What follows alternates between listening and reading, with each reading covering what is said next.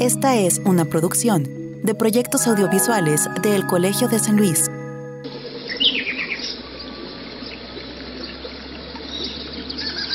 Hay lugares que se asemejan a túneles del tiempo. Lugares donde entre el ladrillo y el asfalto se asoman vestigios de un pasado rural, parsimonioso y hasta bucólico. Donde los mezquites, el olor a leña y las tostadas borrachas nos traen la nostalgia por el campo. Una nostalgia enmarcada por la sordidez del paisaje que el crecimiento urbano y las desigualdades nos han dejado. Estos lugares son las periferias.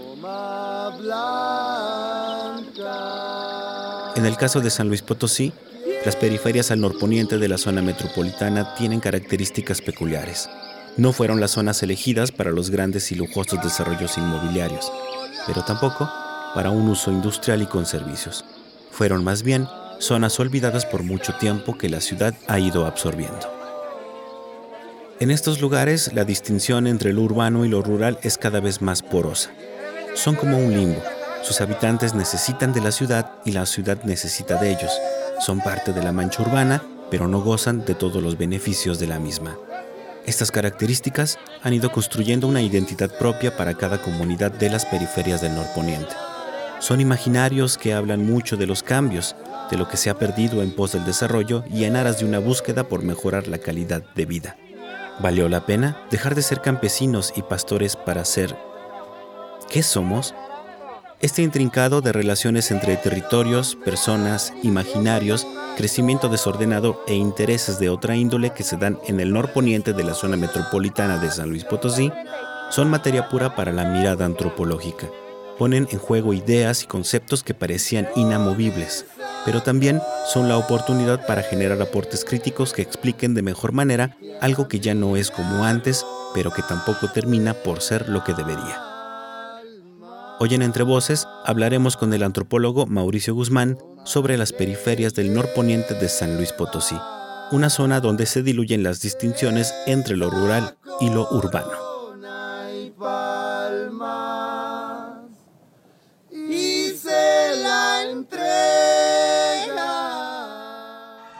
Proyectos audiovisuales del Colegio de San Luis presentan Entre Voces. Un espacio de comunicación de las ciencias sociales y las humanidades.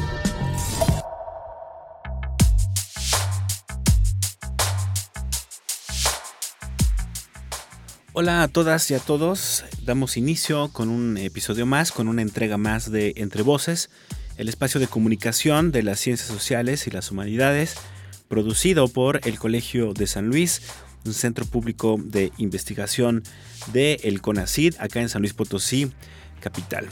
Yo soy Israel Trejo y de verdad quiero agradecer primero a todos los que nos escuchan semana a semana o a quienes lo están haciendo por primera vez y también pues a las estaciones que nos ayudan a transmitir nuestros contenidos. Me refiero a Radio Universidad de la Universidad Autónoma de San Luis Potosí, donde tenemos ya 16 años transmitiendo a través de sus dos frecuencias en la capital y también en la ciudad de Matehuala. También gracias a la Radio del Colmich, una interesante apuesta radiofónica del Colegio de Michoacán, albergada en línea. Y bueno, avisarles que estamos en plataformas digitales, nos encuentran en Spotify, nos encuentran en Mixcloud y también estamos en Google Podcast.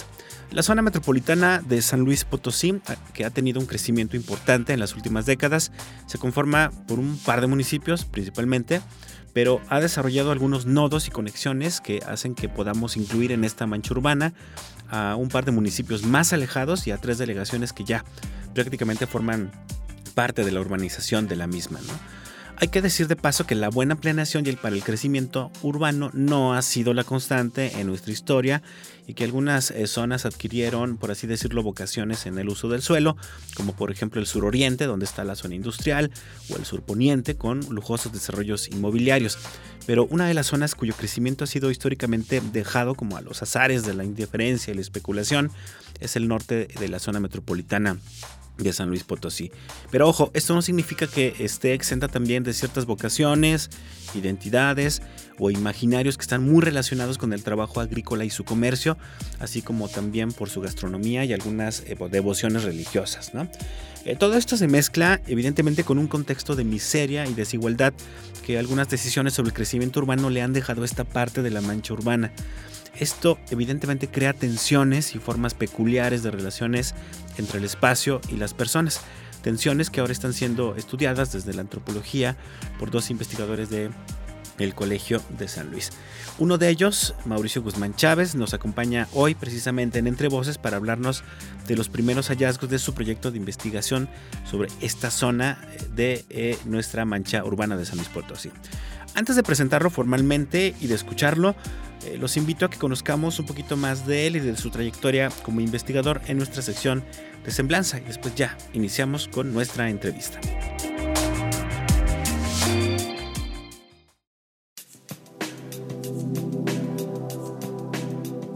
Mauricio Guzmán Chávez es doctor en Sociología Política por la Universidad Federal de Santa Catarina, Brasil, miembro del Sistema Nacional de Investigadores Nivel 2 e investigador del Programa de Estudios Antropológicos de El Colegio de San Luis. Sus líneas de investigación son la ecología política de la conservación, conflictos socioambientales, uso de sustancias psicoactivas en contextos ceremoniales y ecoturismo y turismo rural. Sus proyectos en curso son las áreas naturales protegidas en el norte semiárido mexicano, análisis antropológico sobre su gestión y manejo, y conservación biocultural del peyote en San Luis Potosí. Ha sido autor, coautor y coordinador de diversos artículos, capítulos del libro y autor único del libro La naturaleza que nunca murió, del 2019. Entrevista.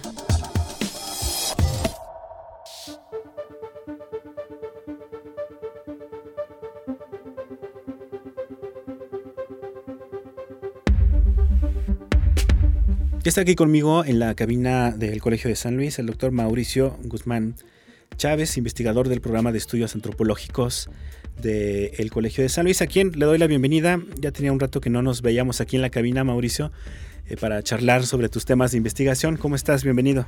Hola, ¿qué tal, Israel? Pues un gusto estar nuevamente aquí en Entre Voces. Y pues bueno, con un tema que en el cual, curiosamente, yo tengo como un interés personal porque conozco muy bien la zona que estás estudiando desde el punto de vista antropológico.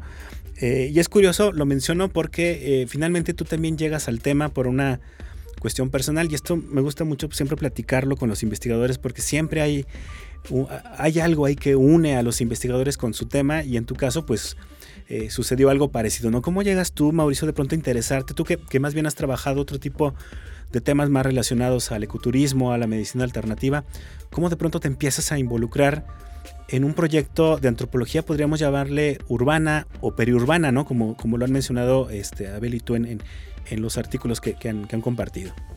Sí, pues ha sido de alguna manera azarosa o circunstancial. Cuando yo me incorporo al Colegio de San Luis, hay un estudiante del programa de maestría en antropología social que está estudiando el lugar en donde ella creció, que es Villa de Pozos. Y Villa de Pozos, como todos sabemos, pues es ya una delegación plenamente industrializada y con una dinámica muy acelerada de construcción de fraccionamientos de viviendas para clase media, media alta, ¿no? Que tendría el beneficio de contar con un acceso mucho más cercano a esta zona industrial. Y pues me pareció interesante, y yo no sabía en ese momento que unos años después me iría a vivir ahí. Adquirí una casa con un crédito Infonavit. Ahí estuve pues unos 4 o 5 años. Y después, por otros motivos, vendo esa casa, me traslado a la zona norte de la ciudad de San Luis Potosí. Mi proyecto es construir una casa en donde pueda tener la posibilidad de hacer crecer un huerto, tener árboles frutales, digamos, ¿no? Ordenar de otra manera mi proyecto de vida, ¿no? hacia mediano, largo plazo. Y dado que, así como lo menciono en el texto, me resultaba mucho más caro meter en las bodegas todos los libros, muebles, etcétera, hubiera tenido que deshacerme de ellos, rento una casa en la colonia del Saucito. Y ahí comienza, digamos, mi asombro, porque descubro un otro San Luis, un San Luis que contrasta con esta periferia, Villa de Pozos, que había conocido previamente, que destaca también de la zona en donde me muevo habitualmente, que es la zona poniente de la ciudad de San Luis Potosí, en donde se encuentra el Colegio de San Luis, con toda la zona de las lomas, etcétera. Y de ahí se destapan mis preguntas, mis preocupaciones sobre cómo se constituye, cuáles son las dinámicas que definen la cotidianidad de las personas que viven en esto que en la literatura se ha definido como las periferias urbanas, ¿no? Y que desde otra óptica podrían ser consideradas como las periferias rurales, ¿no? Todo depende de dónde nos situemos. Es curioso esto que mencionas, porque generalmente muchos desde hace ya algún tiempo no pensamos en el Saucito como una periferia, sino la identificamos como ya algo que forma parte de la ciudad, es donde está el panteón más importante de nuestra ciudad.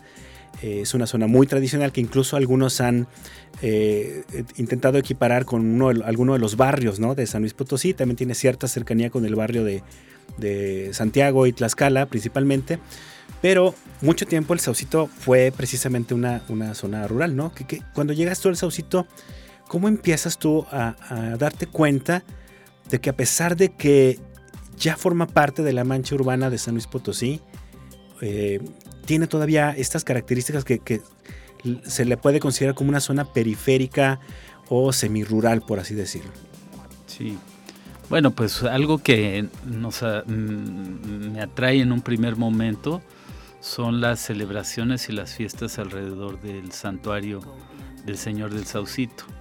Entonces, previo a los textos que te hicimos llegar para la entrevista, ¿no?, que están pensados para publicarse, nos acercamos, platicamos con personas que forman parte de la organización de este evento, ¿no?, en donde se reciben a lo largo del año diferentes cofradías de danzantes, y hay una fecha específica, si no me equivoco es en el mes de febrero, ¿no?, que llega y que se hace la fiesta grande.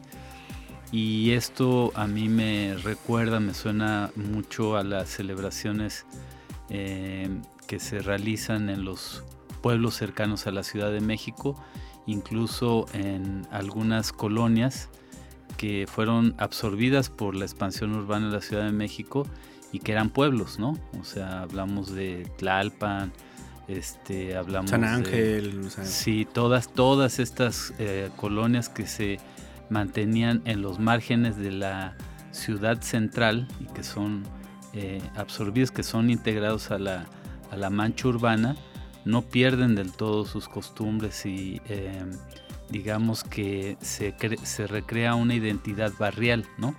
Una identidad que puede permitirle a sus habitantes presentarse como defeños, ¿no?, ahora habitantes de la Ciudad de México, pero con una distinción, con una narrativa que los identifica como pertenecientes, como vecinos de una cierta localidad.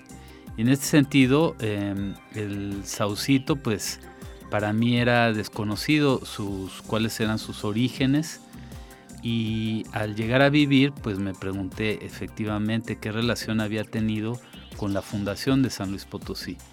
Y pues nuestra referencia inmediata, porque me parece que no hay muchos estudios, no abundan los estudios sobre su conformación, pues vienen de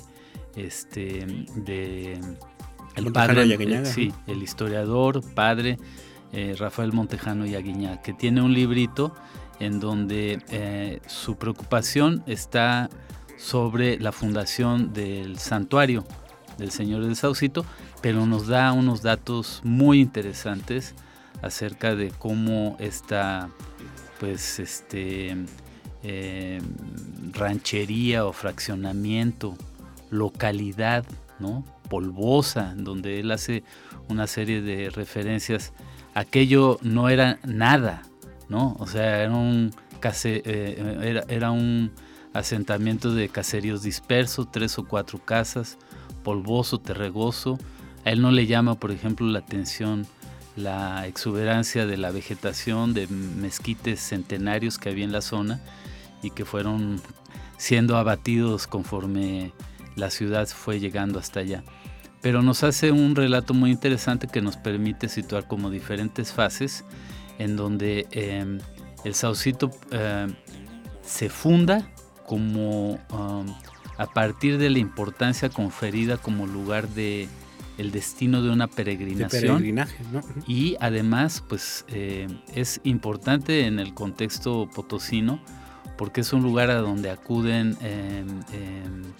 peregrinaciones de diferentes partes de la República Mexicana. Entonces, es el motivo religioso el que permite el crecimiento de este lugar, ¿no? Llegan los peregrinos como en todos los lugares y santuarios y ahí ocurre todo un mercado, ¿no? O sea, llegan los vendedores de alimentos, de tostadas, de pulque, de bebidas, se comienzan a habilitar espacios para el alojamiento de los peregrinos. Y ese es el origen de El Saucito. Y en esa fundación comienza a darse todo un proceso de loteamiento y de fraccionamiento de las colonias que ahora son vecinas o aledañas a la zona del Saucito, ¿no? Entonces, más o menos por ahí estaría la importancia. Bueno, quería decir que El Saucito entonces resulta ser un lugar de destino de gente que viene de fuera, pero también una referencia para los pobladores de las comunidades, de los ejidos de Mezquitic, principalmente Mezquitic de Carmona, y comienza también a ser una referencia importante para los habitantes, vamos a decir, urbanos de los barrios de Tlaxcala y Santiago, ¿no? O sea, ellos que todavía mantenían, que durante todavía el principio del siglo XIX mantenían muchos estilos de vida rurales, encuentran todavía en el Saucito una posibilidad de comerciar y mantener este estilo de vida, ¿no? De conseguir ciertos materiales, ciertos implementos de su vida que formaban parte siempre de la cotidianidad de sus familiares anteriores, ¿no? Aquí hay que tal vez recuperar este dato, digo, para los que no son de San Luis Potosí, que tal vez no tienen mucha conocimiento acerca de Mezquitic o del Saucito, que en ese sentido el Saucito mucho tiempo o hasta la fecha sigue jugando como un papel hasta de garita, ¿no? Sabemos que Mezquitic es un gran productor de hortalizas, de flores, de otro tipo de productos, sobre todo de alimentos, de pulque, y un poco su intercambio con la ciudad se daba a través del Saucito, ¿no? O sea, esto que dices que los habitantes de los barrios iban al Saucito pues a consumir pulque, a consumir gorditas, sí, todo este tipo de gorditas, estas de horno, uh-huh, la tostada borracha, en fin. Uh-huh. Se vuelve como un espacio de encuentro, ¿no? Una suerte como de garita o frontera de intercambio, ¿no? Sí, sí, pues esto todavía es perceptible. En los días de fiesta se activa esta economía, ¿no? Obviamente que la traza urbana supuso muchas modificaciones a lo que anteriormente fue la zona principal de El Saucito. Entonces, anteriormente tenemos referencias de que llegaba un tranvía que le daba la vuelta a todo el santuario, ¿no? Y a la capilla, que fue la primera que se erigió y que se mantiene en pie. Alrededor de esta glorieta se instalaban los puestos y había fondas, algunas todavía se pueden admirar del costado izquierdo, cuando uno viene del centro y va hacia el norte. Obviamente el oficio de marmolero, los que construían lápidas, que están negocios que están enfrente del cementerio del Saucito. Que se fundó a finales del siglo XIX. Exactamente, ¿no? Con las puertas donadas por Joaquín Mead, ¿no? Que anteriormente estaban en un edificio en el centro. Bueno, estos oficios, estos negocios, estos giros comerciales se mantienen como puestos de venta, porque la expansión urbana y la nueva legislación les impide que ahí realicen el trabajo de fabricación de lápidas por todo el polvo que producen. Entonces, por ejemplo, es digamos, para situar, poner un ejemplo de lo que sucede. todos estos artesanos, ¿no?, dedicados al mármol y a la cantera, se fueron a establecer en el ejido de Maravillas, que es la tercera localidad más grande del municipio de Mezquitic. Entonces, a través de esta actividad comercial se mantiene un constante ir y venir, ¿no? Los puestos están ahí, pero el oficio se realiza en una zona rural. Entonces, ahí, para ir entrando a este tema, Israel, tan interesante, que hemos notado los antropólogos, demógrafos, geógrafos, sociólogos, en donde las distinciones entre lo rural y lo urbano comienzan a desdibujarse, ¿no? Es imposible decir que hay una frontera que limite uno y otro espacio, y más bien lo que estamos observando es una serie de articulaciones y de intercambios entre estas dos zonas, ¿no?, en donde de un lado no se desdibujan completamente las características rurales dentro de lo que consideramos lo urbano, y digamos, para poder invitar a nuestros escuchas a que piensen cómo se da la articulación en estos espacios, las comunidades inmediatas a lo que consideramos la zona urbana, y específicamente lo que nosotros estamos trabajando, que son las comunidades inmediatamente cercanas, que están después del periférico norte, a la salida Zacatecas. El río Paisanos, para que ubiquen más o menos. Exactamente, ¿no? Monte Oscuro, Aguaseñora, San Marcos, ¿no?, por el lado del ¿cómo le llaman?, la Iglesia del Desierto, ¿no? Todas esas comunidades que son rurales y que de alguna manera han sido alcanzadas porque están electrificadas, porque tienen agua entubada, y este sería un criterio también para definir la urbanización, y no solamente el tamaño, adquieren unas características que modifican completamente sus hábitos y estilos de vida, ¿no? Entonces se vuelven espacios bisagras, yo diría, ¿no? Y es difícil hacer distinciones tajantes entre uno y otro espacio. Entonces, efectivamente, como tú dices, el Saucito guarda este sabor y esta raigambre, en donde la gente rural comienza a ensayar su proceso de socialización hacia la urbanización, ¿no? Lo podría decir de esa manera.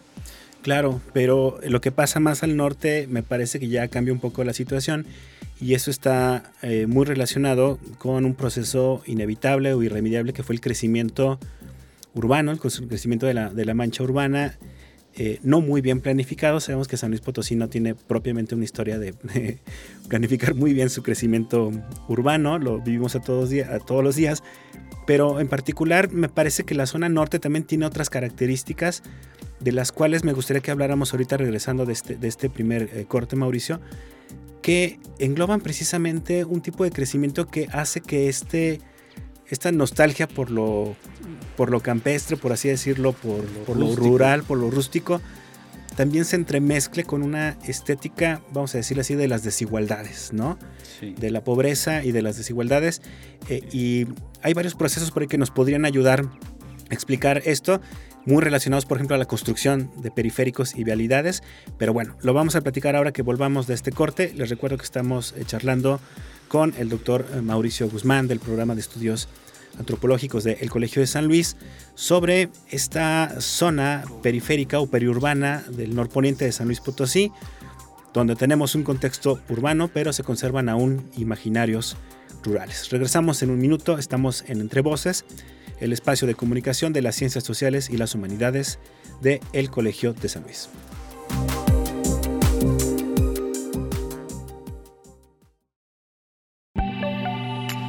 Estás escuchando Entre Voces, el programa de radio del Colegio de San Luis. Contáctanos radio@colsan.edu.mx o visita nuestro micrositio web entrevocescolsan.wordpress.com. CONACYT, el Colegio de San Luis y Proyectos Audiovisuales presentan Instantánea.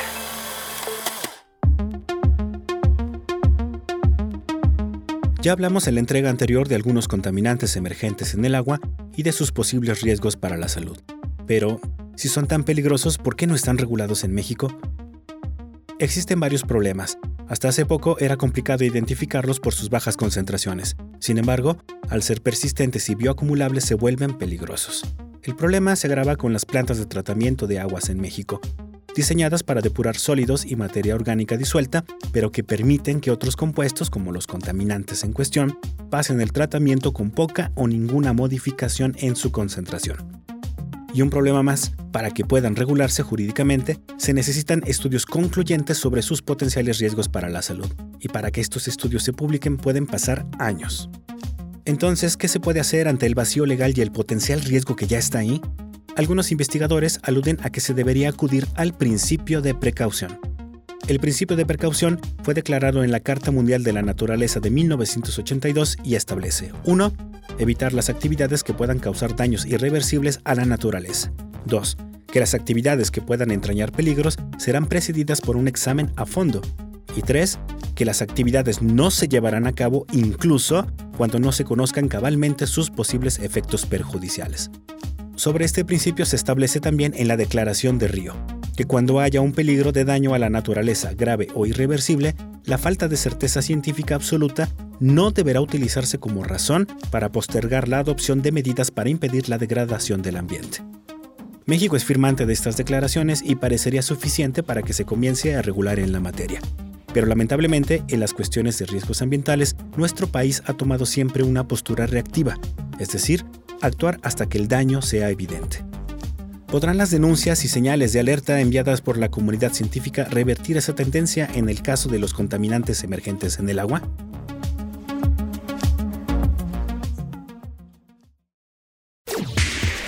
Entrevista.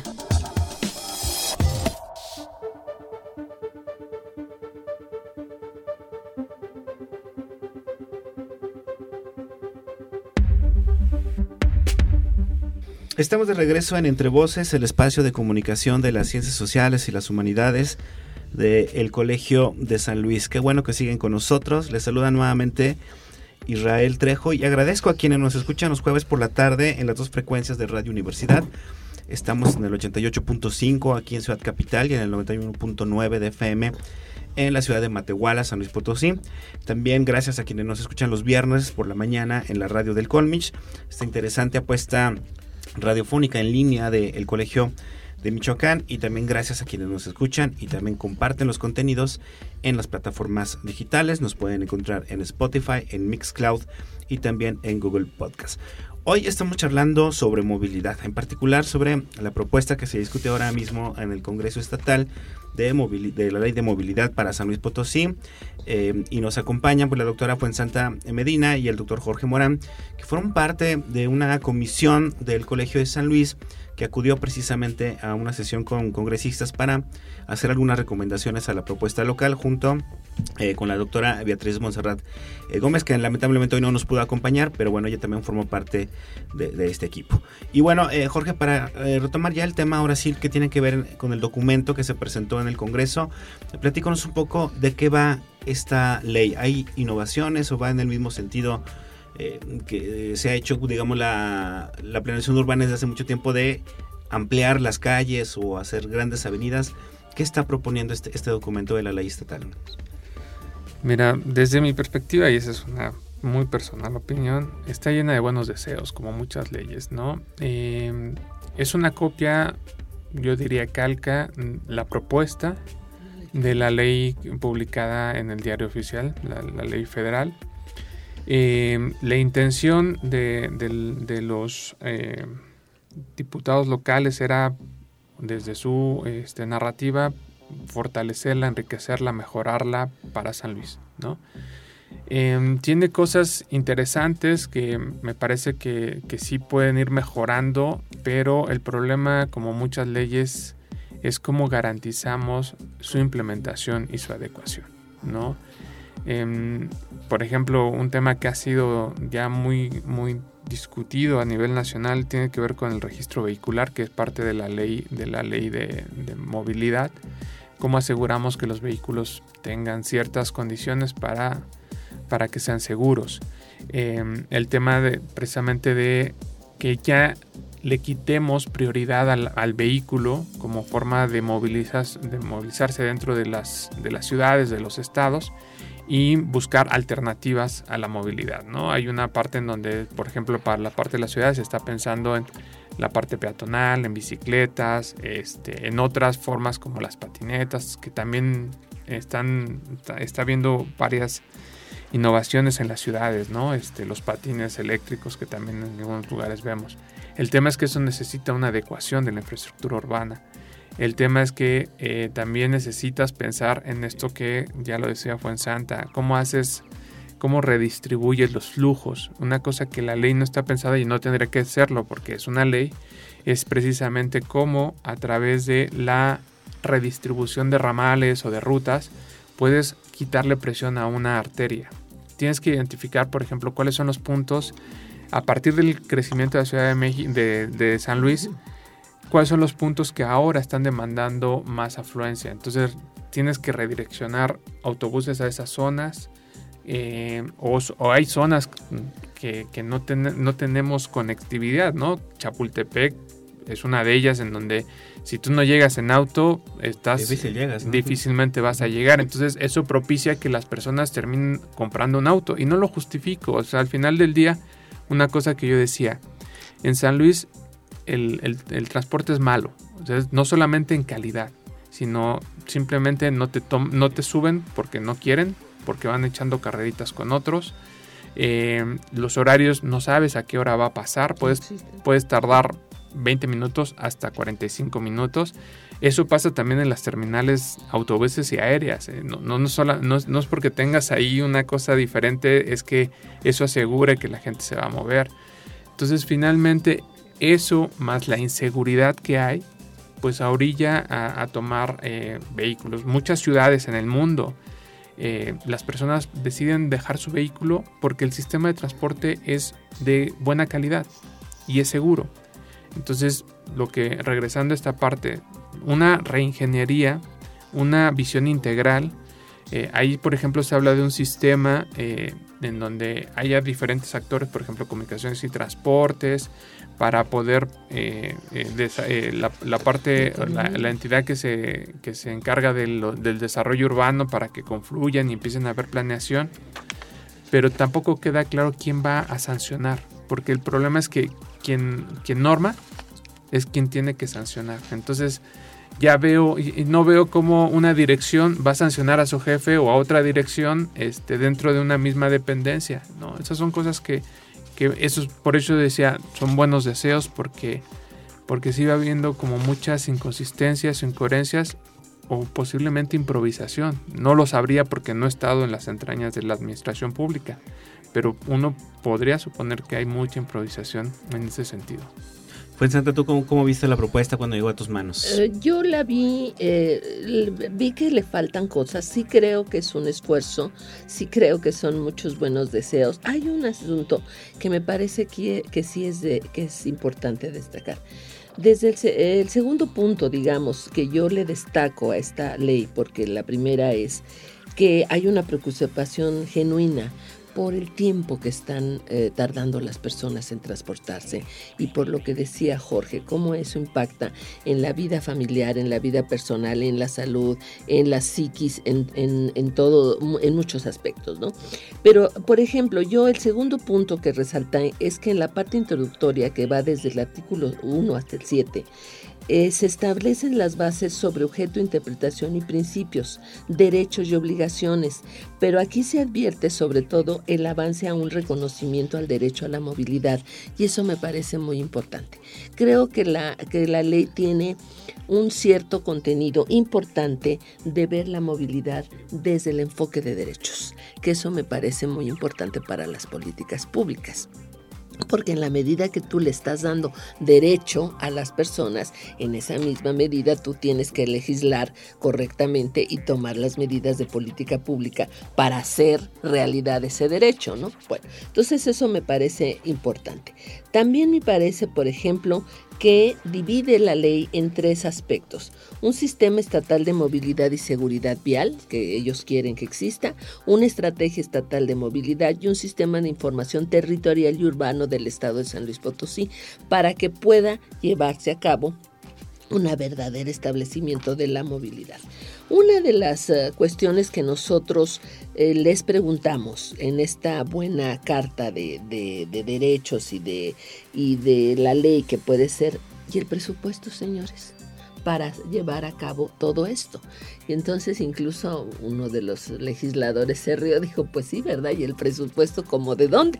Dice, bueno, es que estamos ya negociando también que pueda haber un presupuesto para que esto por lo menos empiece a ser letra real, ¿no? Bueno, eso es el aspecto también muy importante, que para poder poner en práctica una ley tenemos que saber de dónde vamos a sacar el dinero para las políticas públicas, para la infraestructura en este caso, ¿no?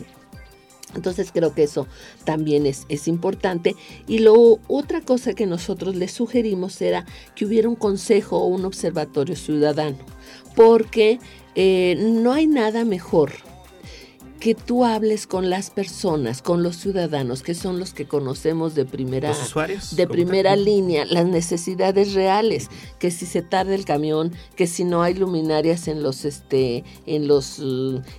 espacios donde se va a parar el camión, que si no hay una sombra para guarecerte de estos climas terribles que están allá viendo en todo el mundo, pero también en San Luis Potosí, todo ese tipo de cosas que tengan una planificación, de que sepa que a las 12:15 va a pasar esa ruta, no a las 12:15 un día, pero después al día siguiente va a pasar a la 1:30, ¿sí? Todas esas cosas que son los ciudadanos los que pueden evaluar también esta ley cuando se promulgue. Claro, y aquí seguramente habrá resistencias, ¿no? O sea, tú decías hace rato, Jorge, transporte público es muy malo, tiene años que San Luis está intentando tener como incursiones, por ejemplo, de otros actores en el transporte público, y ahí también ha sido muy problemático de pronto los concesionarios de camiones que han resistido para que no entren otro tipo de servicios, ¿no? Eso será otro punto interesante, ¿no? Sí, definitivamente hay que negociar o acordar, porque finalmente estamos frente a un estado que cada vez está siendo más relegado por iniciativa privada, ¿no? Lo que tú dices de los problemas de planeación, pues simplemente es el reflejo de que se deja privados la urbanización, ¿no? Y ellos deciden cómo, dónde, en función de la oferta y del mercado, cómo, ¿no? Y cuándo. Y entonces eso hace que el Estado solamente se vuelva un observador. Tiene que ser mucho más proactivo en no solamente en la articulación o en la implementación de políticas públicas, sino también en una organización en donde permita precisamente que se puedan dar incluso sinergias entre la iniciativa privada y el Estado y la ciudadanía, sí. Porque seguimos pensando que el Estado es el único y el que va a planear, pero sí, planea a través de una ley, pero quien ejecuta son privados y quienes finalmente demandan un servicio son ciudadanía, y parece que cada uno está en diferentes sintonías. Entonces, mientras no haya estas formas de vincularse, creo que va a seguir habiendo estos problemas y vamos a estar hablando dentro de 15 años, dentro de 10 o dentro de 5 de los mismos problemas, porque no hay un proceso de articulación. Entendemos que el negocio del transporte es un negocio y que buscan una rentabilidad, pero también tienen que entender que no le están haciendo un favor al ciudadano. El ciudadano está pagando una tarifa, y de ahí que demande cierta calidad en el servicio, por lo menos mínima, ¿no? Como decía Fuensanta, que yo sepa que voy a llegar a tiempo a mi trabajo, porque el problema con mucho de la ciudadanía es llego tarde a mi trabajo, y si llego tarde a mi trabajo, una de dos, o tengo que pagar un taxi, que también el servicio no es bueno y que también hay un déficit importante de taxis, o me descuentan el día. Y finalmente eso repercute en mi salario, en mi bolsillo y en mi calidad de vida, ¿no? Claro, entre otras muchas cosas. Ya mencionaba Jorge Fuensanta que el documento parece no tener muy claro cómo está el asunto de las sanciones, ese tipo de cuestiones. Tú mencionabas algunos otros detallitos que también parece carecer, que le faltan a este documento. Pero algo que me interesa mucho es esta perspectiva o este enfoque precisamente basado en derechos. que es algo que últimamente se ha ido trabajando desde muchos frentes, esta perspectiva del derecho humano, de los derechos humanos. ¿Cómo se está planteando en la propuesta? Porque hasta donde yo entiendo, esto tiene mucho que ver también con cuestiones de cultura y de sensibilidad, ¿no? Uh-huh. Lo hemos visto, por ejemplo, en los ministerios públicos cuando se quiere hablar sobre perspectiva de género. O sea, ha habido mucho trabajo para sensibilizar funcionarios y ese tipo de cosas. ¿Qué va a pasar precisamente con esta ley de movilidad? ¿Está planeando algo más o menos parecido? Bueno, yo creo que todavía no conocemos a profundidad qué va a pasar con la ley. O sea, primero, si la van a aprobar como está, como lo que nosotros conocimos, o si va a haber adecuaciones todavía. Por ejemplo, te voy a leer algo que yo hice dentro de lo que observé. Dice, en el artículo 10 se reconoce el derecho a la movilidad de la ley, de la iniciativa, como un proceso de reconocimiento de las observaciones e instrumentos internacionales alineados a los objetivos del desarrollo sostenible. Esto es muy importante, fíjate. Pero además también una obligación del Estado de garantizarlo mediante las políticas públicas desde el enfoque de derechos, ¿sí? Entonces, fíjate tú, yo creo que es una cosa muy buena de la ley, que se están tomando primero los instrumentos internacionales, ¿sí?, a los que somos suscriptores, y estamos alineando, ¿sí?, a esos instrumentos internacionales y desde luego al nacional, lo que quiere decir, lo que debe decir la ley o lo que debe significar la ley. Pero por otra parte también está presente esta ruta, esta hoja de ruta que ha sido la Agenda 2030, porque al hablar de ciudades sostenibles estamos obviamente hablando de la hoja de ruta de los ODS, de los famosos ODS, ¿no? Entonces, creo que esto también es muy importante. Y finalmente que todo esto incida en las políticas públicas, pero desde el enfoque de los seres humanos, del derecho a la movilidad. Yo creo que es una de las grandes aportaciones de esta ley. Muy bien. Y Jorge, no hemos hablado de las zonas rurales también, o de las zonas que no están tan urbanizadas. Por ejemplo, ahorita nos están escuchando en Matehuala, que pues a pesar de que ya tiene una densidad poblacional importante, digamos, no sé si tendrá ya los problemas que tiene San Luis Potosí, pero ¿cómo se le está incluyendo a este otro tipo de regiones en la propuesta de ley? No, pues bueno, la ley estatal es para todo el Estado. Es para todo el Estado. Uh-huh. Digamos, nosotros por cierto sesgo hablamos de la ciudad, pero sí, realmente se supone que es para todo el Estado, y ahí... Pues ahí pasa exactamente lo mismo. O sea, en las partes rurales tenemos muchos, dice ley de movilidad en el estado y municipios de San Luis Potosí. Es, ¿no?, para todo el estado, sí. Entonces, en las zonas rurales el problema se ahonda también, porque es mucho más limitada la oferta, ¿no? Ahí, como uno se dará cuenta, por eso tantos vehículos, ¿no?, que se tienen, porque hay zonas en donde a partir de cierta hora ya no hay transporte. Decías de las rutas a nivel urbano, las rutas a nivel intermunicipios igual son muy muy escasas las corridas, ¿no? Hay comunidades, a mí me tocó una vez llegar a Quismón y de ahí moverme a una comunidad y ahí tuve que contratar un servicio porque incluso, y fue como tratar de negociar, ¿no?, para que te llevara, porque ya la hora ya no era. Entonces, ¿qué significa para las personas de espacios rurales? Pues no tienen movilidad porque están sujetos a un horario. Si tienes una emergencia, si tienes que hacer cualquier otra cosa. Entonces, sí, la parte rural es la que va, cada vez sigue estando más al final de las prioridades, ¿no? Y quienes siguen padeciendo la posibilidad de movilizarse. Sí, esto que dices pasa mucho en la Huasteca, sobre todo en zonas serranas, que sí es súper complicado acceder, ¿no?, y salir, como dices también, ¿no? Claro. ¿Tú cómo lo ves esta parte, Fuensanta? Fíjate que sí, yo creo que sí, esto quieren hacerlo desde el enfoque de derechos. Yo siempre insisto en que si esto es así, tenemos que tener tres características, como se debe de lograr la movilidad. Debe de ser una movilidad segura, accesible y asequible. ¿A qué me refiero con movilidad segura?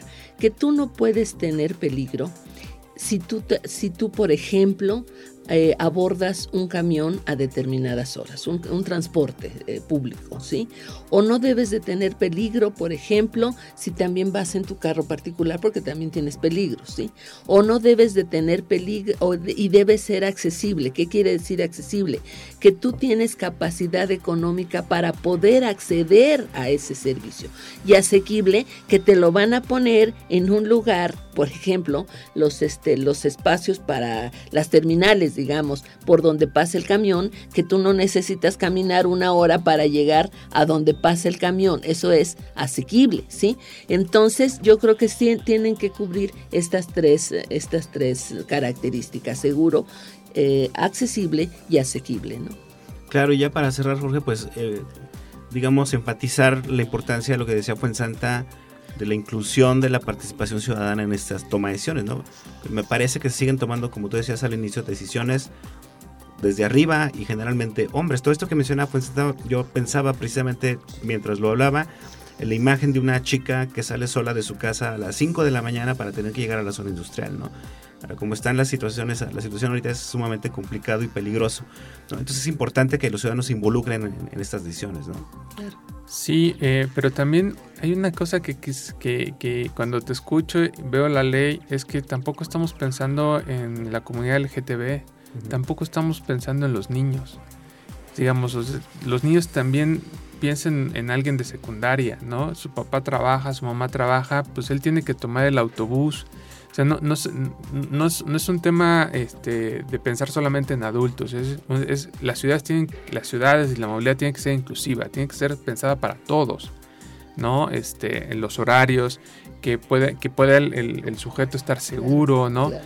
Que yo por ser transexual o bisexual o heterosexual o homosexual no me sienta agredido en un espacio, ¿no? Eso tiene que ver también un poco con más cultura también, ¿no? Pero que al final del día todos somos usuarios de las ciudades y todos hacemos la ciudad. Entonces, en ese sentido, tendríamos que incorporar las voces de todos los que hacen la ciudad. Claro, nos falta mucho para estar conscientes de esto que dice Jorge, ¿no? Fuensanta, o sea, nuestro mismo concepto de inclusión creo que sigue siendo muy limitado. Muy limitado, ¿no? Sí. Y yo te voy a comentar, si el tiempo me lo permite, una anécdota que contó Jorge, porque también es muy importante para San Luis Potosí que vean la movilidad hacia afuera y hacia adentro. San Luis Potosí es de repente hasta hacia la broma y luego cómo se sale de aquí. Bueno, pues sí, cómo se sale de aquí, ¿no? Que llegó el otro día, no sé a dónde fue, debe haber sido a Sonora, Jorge, y llegó y coincidió, yo no sé si venían en el mismo avión u otro avión, con unos japonesitos que llegaron al Ponciano Arriaga. Bueno, los pobres japonesitos estaban desesperados porque no había un taxi que los trajera del Ponciano Arriaga a donde iban. O sea, se veía uno al otro y desesperados porque, bueno, claro, aquí tenemos el ingreso, tenemos el consumo per cápita más alto del país en cuestiones de automóviles nuevos, ¿sí? Pero los japoneses no vienen a bordo del avión con su automóvil, claro. ¿Sí? Ni los chinos, ni los alemanes, ¿no? Pues si no se trataba de Faradiva que estaba bajando en un avión, ¿no? Entonces, ¿cómo va a ser posible que habiendo tenido el primer puente interior, sí, la aduana interior que tenemos, que teniendo una de las zonas industriales más grandes, que teniendo el clúster automotriz, uno de los más grandes de Latinoamérica, llegue un japonés y no tenga un taxi para moverse? Eso es, ¿sí? No, bueno, ya no digamos un niño, ¿no? Digo, exacto. Y esas son anécdotas, como dice, pero son muy sintomáticas de lo que pasa, ¿no? A un nivel mucho más profundo. Claro. Pero bueno, lamentablemente se nos terminó el tiempo, pero evidentemente vamos a estar muy atentos de qué pasa con esta ley, cómo se pone en marcha, si es que se aprueba también para empezar, y si es necesario, pues en un futuro pues podremos hacer alguna otra charla para hablar precisamente de las acciones ya que se toman en concreto, ¿no? Sobre esta ley estatal de movilidad. Pero mientras tanto, muchas gracias, Fuensanta, por acompañarnos en esta entrevista. Gracias a ti, Israel, y a tu auditorio. Jorge, también muchas gracias por estos minutos que nos diste para nuestro auditorio. Gracias, Israel. Buenas tardes. Y bueno, a mí no me resta más que despedirme. Soy Israel Trejo. Los dejo hasta una emisión más de Entre Voces, el espacio de comunicación de las ciencias sociales y las humanidades de el Colegio de San Luis. Hasta la próxima.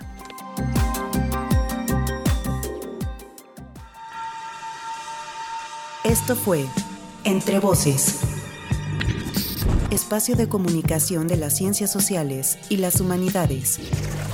Producción, proyectos audiovisuales del Colegio de San Luis. Conducción y contenidos, Israel Trejo Muñiz. Realización, Lucero Negrete Espino.